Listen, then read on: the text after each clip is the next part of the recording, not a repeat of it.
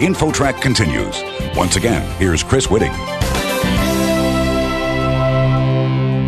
Recent research shows that overcoming America's opioid epidemic will require looking beyond opioids.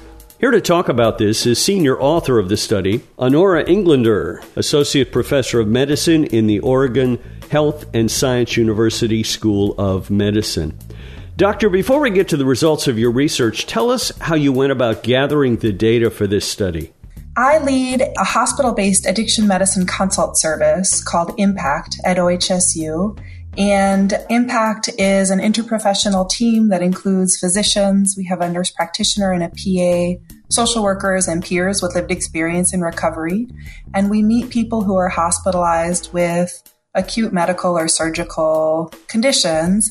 Most people are not coming to the hospital looking for addictions care, but we meet them during what we call a reachable moment of hospitalization. And our research, including this study, really supports that. So, folks again are coming to the hospital because they're sick, and we meet them and offer support around their substance use. As part of this work, we did a study where we interviewed patients early in their hospital course and then called them about one month after hospital discharge. And we asked a whole range of questions, but this study focuses specifically on their substance use and their substance use patterns. I see. And about how many people were involved in your study? We surveyed 486 total people over three years. Were you surprised when you saw the results of your study?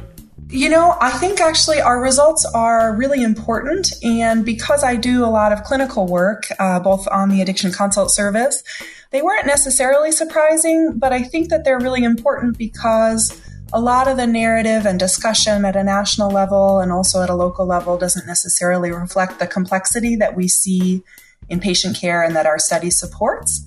You know, the main findings really are that polysubstance use is common. So when we talk about addiction and substance use, very often it's framed around an opioid epidemic or it's framed around single substance use, for example, alcohol use.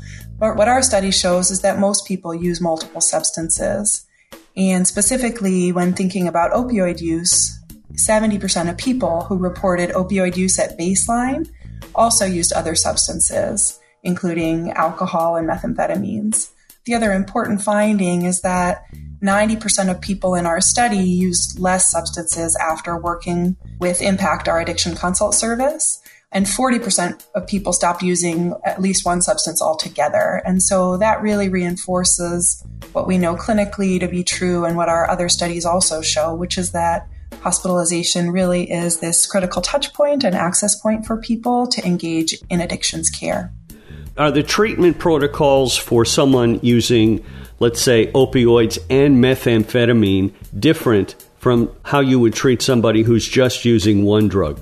It really does matter clinically if people are using multiple substances, both because their experience of substance use, their triggers for use, may be quite different, and also because the treatment systems, not necessarily in the hospital, but outside of the hospital, may be different. So, for example, anybody with an opioid use disorder, we offer life saving medication treatment, and specifically, I'm referring to medications such as buprenorphine naloxone or Suboxone or methadone.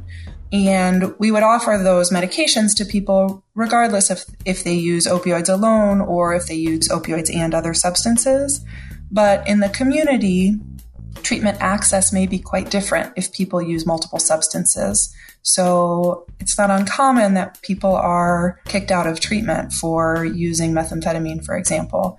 And again, I think that that's really one of the most important things to really underscore here, which is that because polysubstance use is the norm, we need treatment systems that reflect that and that really can account for that and support people the other big implication is that when we talk with patients at the bedside around their risks of use and the potential harms of use, and talk about overdose prevention, and also about the effects of substance use on people's health, the kinds of substances that people are using and the interactions of those substances are really important. So for example, if people are using alcohol and or benzodiazepines and opioids, that changes their risk of overdose.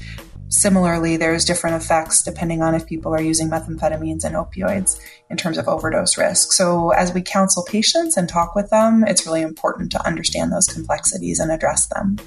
Your addiction care team, which you call Project Impact, is that unique to the hospital where you are? Is that something that is in use across the country, or could it be? Impact is a hospital based addiction medicine consult service that we started at OHSU in 2015. At that time, there really was, as far as I know, very few hospital based addiction services. What we're seeing is that increasingly this is becoming kind of an emerging care model nationally. And so there are fledgling addiction consult services now around the country, which is so exciting there's more and more research emerging about the importance of hospital based addictions care, both from our team and others across the country. And there's just so much work to be done. So, um, I lead an ECHO, which is stands for the Extension for Community Health Outreach, and it's a telementoring model where we're working with hospital providers, including physicians and nurses and pharmacists and administrators and others, to spread best practices in hospital addictions care and also the challenges that individuals and teams are experiencing really underscore the need for national policies, broad and widespread education to fully address the gaps. Talk about the age group in which you see most addictions. Is it centered in a certain age or is it sort of across the board? The patients that we serve on Impact, we primarily work with an adult population. And we know that substance use is associated with early mortality. We work with a lot of folks in their early 20s and 30s. We also work with some older folks. Substance use doesn't discriminate. Again, my team is not really focused on working with adolescents with substance use, but this is also a huge space for improvement. Honora Englander, MD, Associate Professor of Medicine in the Oregon Health and Science University School of Medicine. We want to thank you so much for joining us on InfoTrack. Thank you so much for having me. It's really a pleasure. You're listening to InfoTrack, a production of Syndication Networks.